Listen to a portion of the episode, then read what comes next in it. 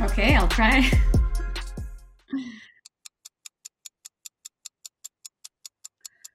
Ooh, eh, I want to work less but never retire.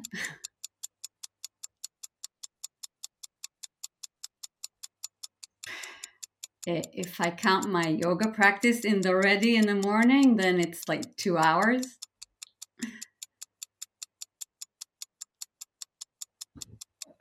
Ooh, um, I recall a time that my dad called out my name in front of 4,000 people standing silent at a ceremony of a graduation. That was horrible. Purple.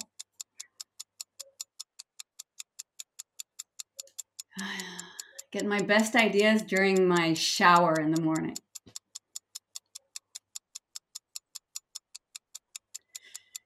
I try not to test it. I try to sleep more.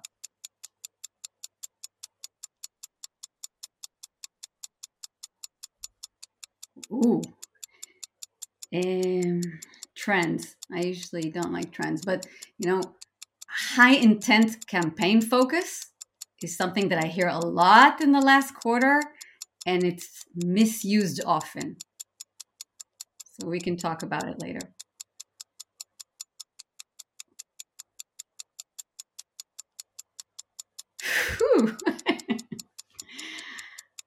I'd get in trouble with my husband if I don't say Tel Aviv. So that'd be it.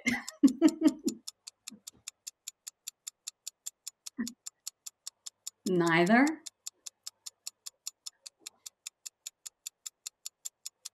Mistake. I think uh, it would be waiting too long to start my own business. I do yoga. One.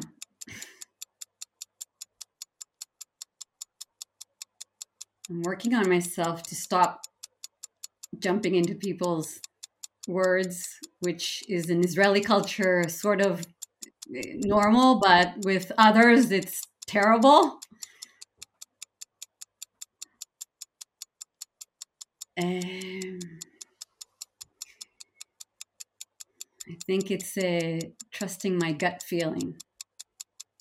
It never lies. It usually doesn't lie. what?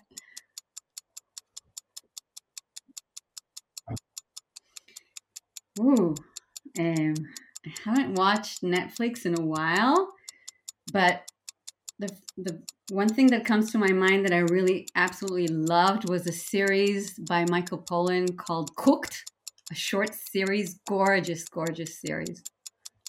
Highly recommended, especially to people who love cooking.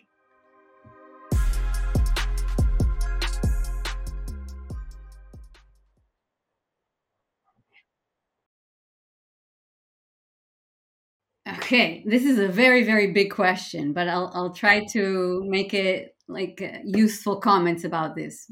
Um, because to teach the whole theory, we would need, you know, a very long time. But um, the fundamentals are that you need to really understand your customer journey. That's a, I'm sure everybody knows that they need to understand it. The thing is that not many um, companies that I work with, and usually we work with uh, B2B tech startups, not early stage necessarily. When when I say startups, I refer to companies who are looking for hyper growth, who are in growth mode. So we work with companies that are in more of the beginning stages, round A, but also companies that are also later on already with a highly developed marketing uh, funnel and they need optimization. And what's common to 90% of the companies that I come across is that the marketers that we work with they understand the customer journey they understand the bottom of the funnel well and they don't understand very well the top of the funnel and the reason for this is because usually the team has experience talking to people who are reaching out to them, who are getting in front of them. So it's easy to get a good understanding of what people who are in the bottom of the funnel, what their worldview is, because they talk to a lot of these. They interact with them extensively, so they understand their worldview. What they often don't understand is what is the worldview of all the people who are not yet in their funnel, not yet aware of them, not yet at, at, at all um, looking for solutions in their space. And that is an important part of the journey that you need to figure out. You need to get into the mindset of these people in order to bring more people into your funnel. And, and that's a challenge.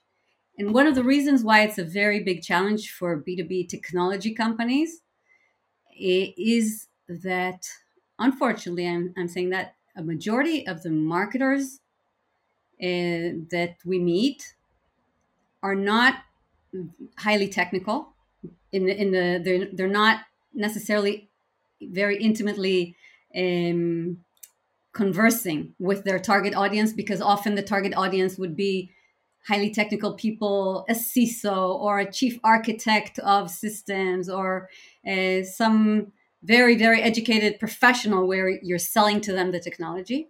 And the marketers are not the ones leading the conversation with those. So they often don't have a deep understanding of the journey. So the first thing that we suggest to them to do when we start working with them um, is get in front of the prospects, the the targeted personas, and if they need help in diving into a deep conversation with these people, we suggest to them to um, combine arms with their product management team and really engage in what we call audience insight research so that they understand the buying journey from top to bottom and understanding i mean understanding the worldview of the people that they want to sell to. And only after you really understand their worldview then you can uh, generate uh, campaigns and content assets that will really appeal to them. So um, a- another th- a reason that um, this is a big big challenge is that um, often marketers today are under a lot of stress to deliver the results quickly quickly. And companies and their management sometimes uh, underestimate the value of these uh, re- of this research stage. So they're in a hurry. They push them to run campaigns run campaigns. And uh, i cannot overstate the importance of doing this audience research to understand the worldview of the personas. So that's the most important part of the beginning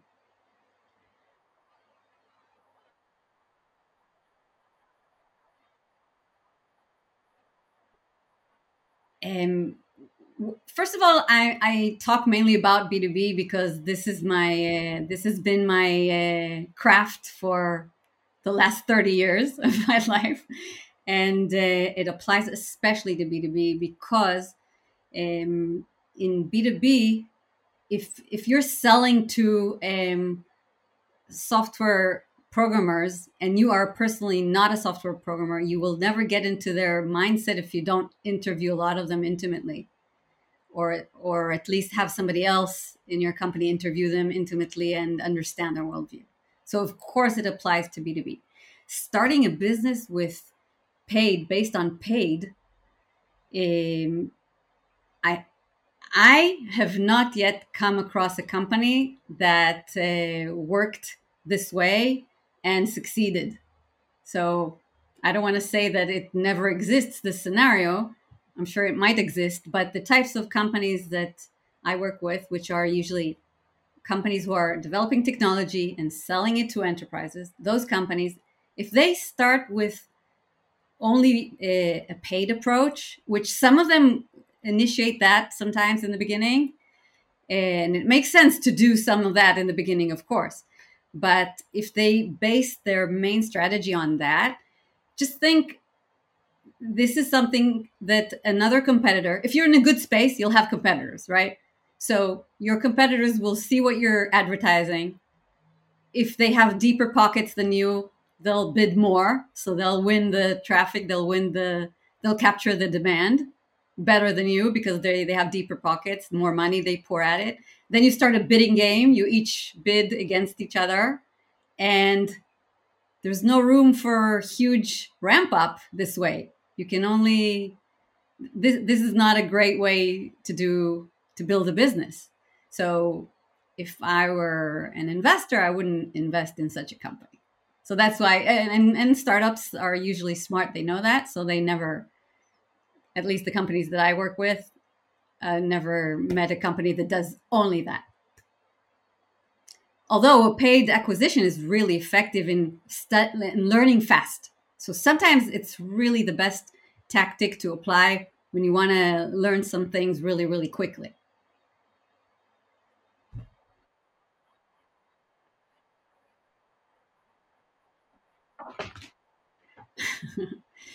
okay, so um, I'm, I'm biased to what I'm seeing in the last couple of months a lot of. So I'll, I'll talk about that, especially because, uh, you know, we're now seeing companies uh, go through this phase of uh, um, uncertainty and uh, a mode of uh, a lot of budgets being reduced and um, HR uh, being reorganized or cut down.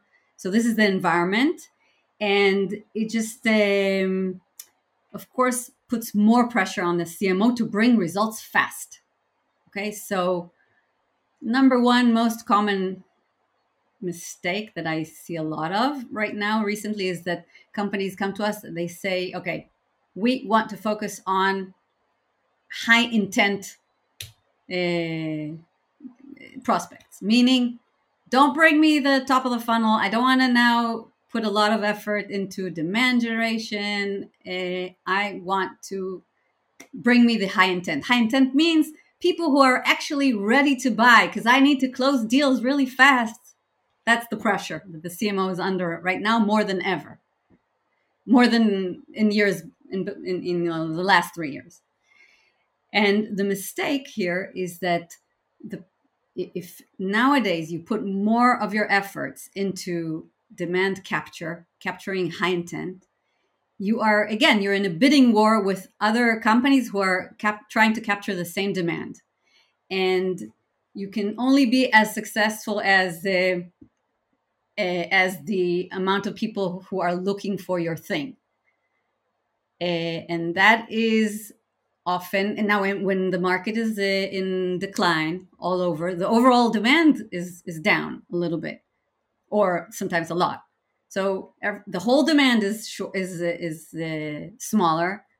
Companies are hysterically bidding around it, and um, there's no way to really grow. The, the the right way to do it is to invest in things that are going to differentiate you and that are going to be a little bit different than what others are doing and creating new demand and creating new demand. In that sense you need to be um, agile creative go out and uh, seek ways to get in front of new people get in front of them through new ideas that you maybe didn't use before. Use triggers of interest um, that are original. And that's where innovation comes in and innovation is super important. So that's like one very very common a mistake that I see uh, companies doing.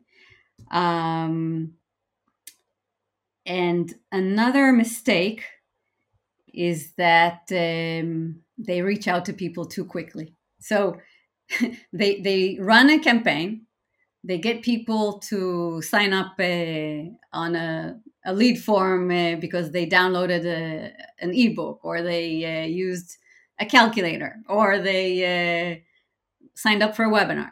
And so right after the person fills in their details, the SDR team jumps on them and calls them. That is often a way to burn out your your list. So because just think of yourself, like listeners would think of their themselves. If they uh, downloaded a, an ebook, that doesn't mean they want the salesperson to call them or to even reach out to them. So again, I'm circling back to the you know you need to invest more in nurturing and bringing value to your audience so that they learn to that they appreciate your brand more. And people today more and more rely on peers that uh, recommend to them more than before. The trust issue today is more uh, important than it was before. Now in, in times of uncertainty people really want to stick to highly trusted brands. So if you're a brand that's not familiar and somebody just came across your asset and downloaded it it doesn't mean they trust you yet. Remember that. They don't trust you yet. So don't burn them by reaching out to them too early. So that's an, another very very common mistake. Um, and also the, the uh, another very very common mistake is that they don't invest enough in talking to clients that that's the most common mistake of the marketers. Because it's so difficult for them. In in in the areas that i work in the if you're selling technology the marketer needs to be very educated on the technology and sometimes they're not. So my advice to them in this case would be team up with your product manager who will also want these insights and go talk to customers together. That's my my advice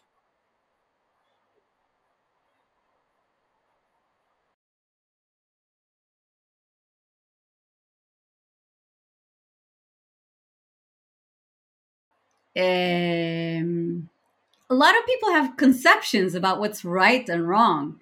Um, I'll tell you an example. Um, people uh, have been taught in the last few years that everything they do needs to be data oriented, data driven. You need to, all your decisions need to be um, uh, all data based, all all decisions. And and I'm a very you know uh, analytic person. I love uh, looking at the data, learning everything we can from the data, uh, using AI tools where you can, analytic tools, BI tools. It's great. But especially in B2B, when you uh, are looking at very niche audiences, the the data that you have is is uh, very limited. It's limited to uh, it's it's not big data. It's small. Think of com- most of our clients they're marketing to a group of very very niche professionals and those might be you know a group all over the world of 300 people or it might be all over the world a thousand people of this sort. And if if you want to get in front of uh, such people it takes a lot of time to get in front of the majority of these people. And so if you try to be data driven about the, every decision you make in marketing you're going to miss out on opportunities to impact some really, really influential people quickly. Although your data doesn't show that this is a, this is a good sign. So I'm, I'm maybe I'll connect to the item that uh, you asked me in the first part. You asked me about what's the tool that uh, that uh, I, I gain most important, and I said to my my gut feeling, trust my gut, and I think I'd I'd apply it here also where if you're um, if you understand your market and your audience and you are um, talking to them then um, i think um, qualitative insight is uh, underrated. So the, the so to answer your question back simply the mistake people make which uh, is uh, the, the thing that people are yeah what, what you asked about uh, something that people think is a mistake which i think it's not. It is to make decisions even if you don't have the data. That that is uh, that is not a mistake.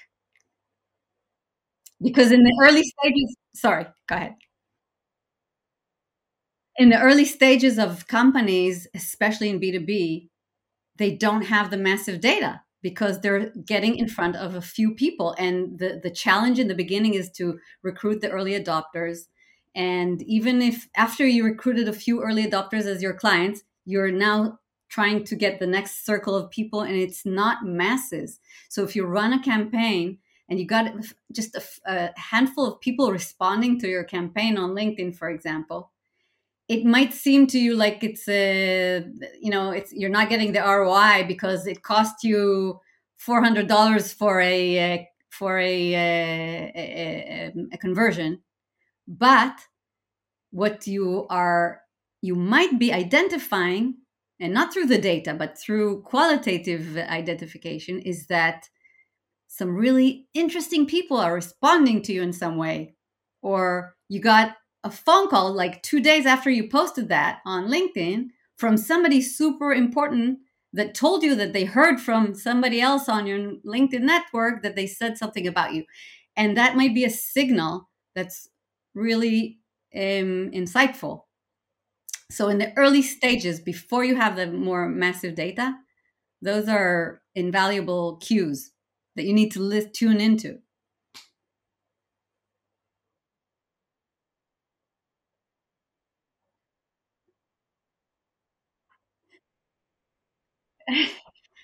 I don't want to say that most make these mistakes because I want to say, you know, the successful companies are getting it right. Okay, so for sure, some companies are are doing some something smart, but unfortunately, very often I I, I come across this uh, um, behavior of CMOs because they're under such pressure, and especially lately, that uh, they want to launch campaigns uh, paid campaigns, for example, and they run it for a few days. They they they don't want to spend spend so much money because each uh, conversion might cost as much as a few hundred dollars even a conversion on LinkedIn. You know, if for example, I have customers in the space of cybersecurity who are looking seeking uh, CISOs or companies who are selling like uh, software elements to chief software architect in you know these important companies big companies. So those are uh, personas that are very expensive to to interact with through paid campaigns. So if you run a campaign and after a few days you make the decision that it's not working it's uh, it's very often too it's premature decision because you need to give it time to uh, to run its course because it takes time for some network effects to happen behind the scenes. Now usually marketers uh, the cmos they they don't have the patience to wait and and wait for enough time until you gather enough uh, clicks to really draw some more uh, reliable decisions. They they don't have the patience. So in that case, it's it's uh, it's really problematic. In that case, we um, we suggest to them to decide what's the minimum number of engagements that we need in order to take a good decision. So then we tell them, okay, we need at least uh, 50 engagements to decide if this is good. So let's wait as many days as needed until we get the 50 engagements, and then we decide if this is good.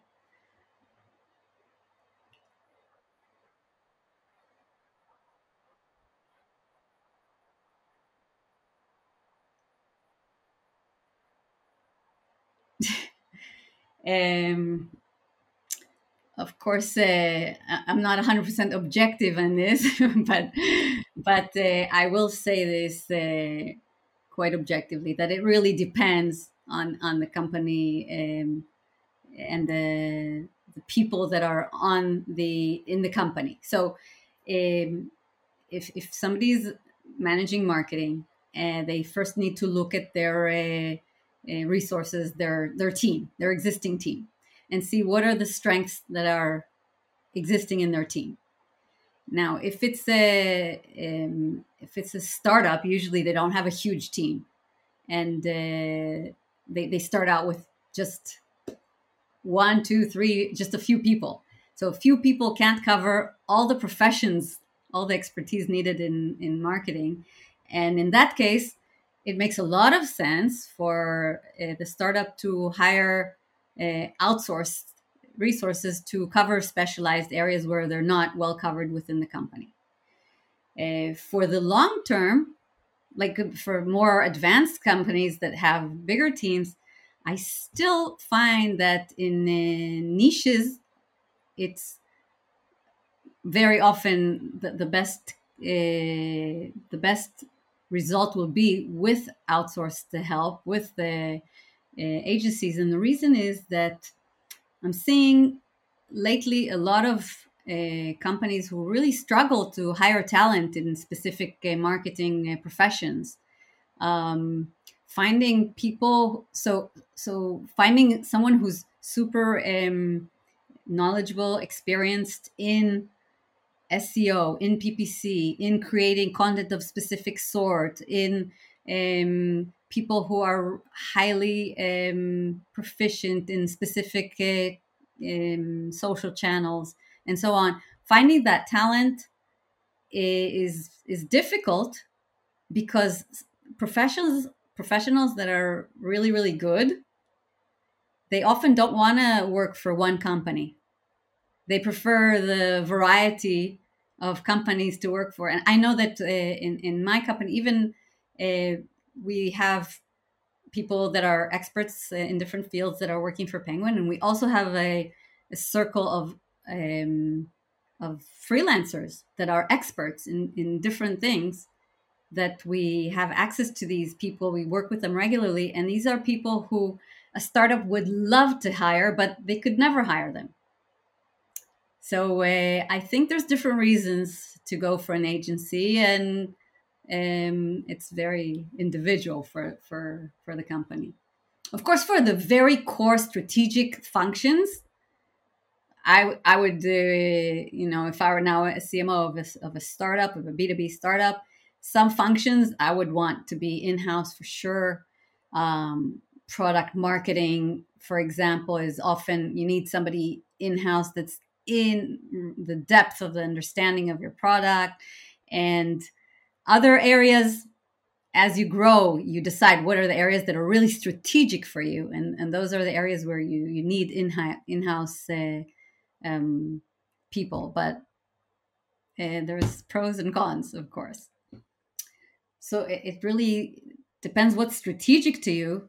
But um, i think that um, if a company ide- identifies someone who can really be a, a great evangelist for them, whether they write themselves or they brief others, but a, an evangelist who can really um, carry the leadership role for the, the, the, content marketing, then that is essential and strategic. Not all companies and startups, especially, have the privilege of identifying such a person and having them in house it's a challenge and it's an important one. But i mean that's one of the functions that i would put uh, on the top of the list for in house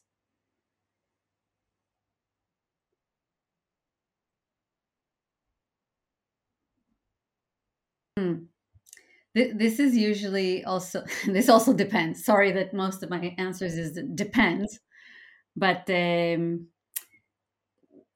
here here's an, another um, um, mistake that is often uh, taken by startups.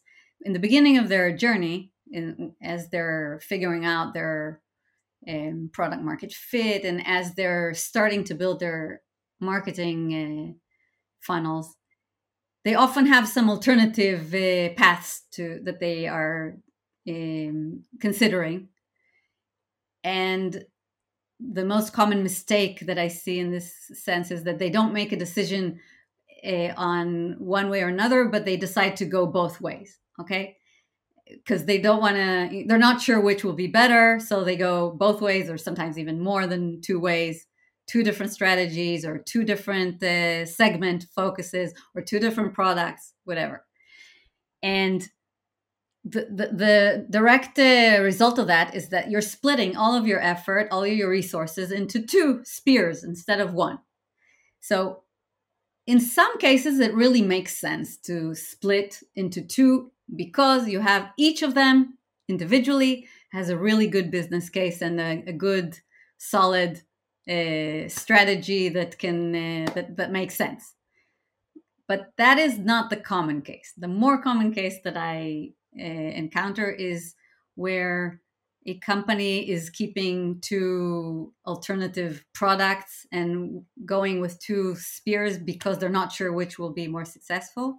And as a result, they are dividing their efforts instead of taking everything that they have and focusing it on one main direction. Sometimes it is the right move because you you you want to you know lower your risk. You're not sure, so for a while, sometimes it's the right move to keep two products alive or two strategies alive for a while until you make the decision. But companies need to decide to understand that the the result of this is that all of your efforts, including your marketing efforts, are divided into two, and so it's it's it's a half power often now, this relates to your question about branding. So, if a company has a brand and now they have two products, should they brand each product separately? The answer is it's better if they don't need to. It's much better if they don't need to. If both of the products can be all, you know, um, uh, marketed under the same brand, it's better because then all of your efforts are, you know, if, if you're you're working towards uh, brand awareness, you don't want to divide the brand awareness into two brands. You prefer to, to put all of it into one brand. But some in some cases it, it doesn't make sense because uh, let's say the two products are not complementing each other. They're even sometimes um, uh, damaging each other's brand because one is a, a low end product, one is a high end product, for example, and you don't want to um, uh, influence the the brand identity of one with the other. So sometimes you have to separate. But it's a it's a privilege that the companies that are very well funded can have. Uh, not not most startups shouldn't shouldn't go that path if they if they can.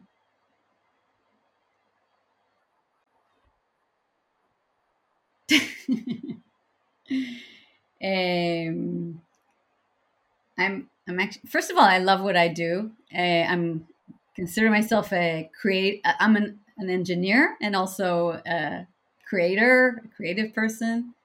So I'm guessing if I weren't a marketer, I would probably pursue other creative career. Um, maybe an architect, maybe an artist. Thank you very much. It was a huge pleasure.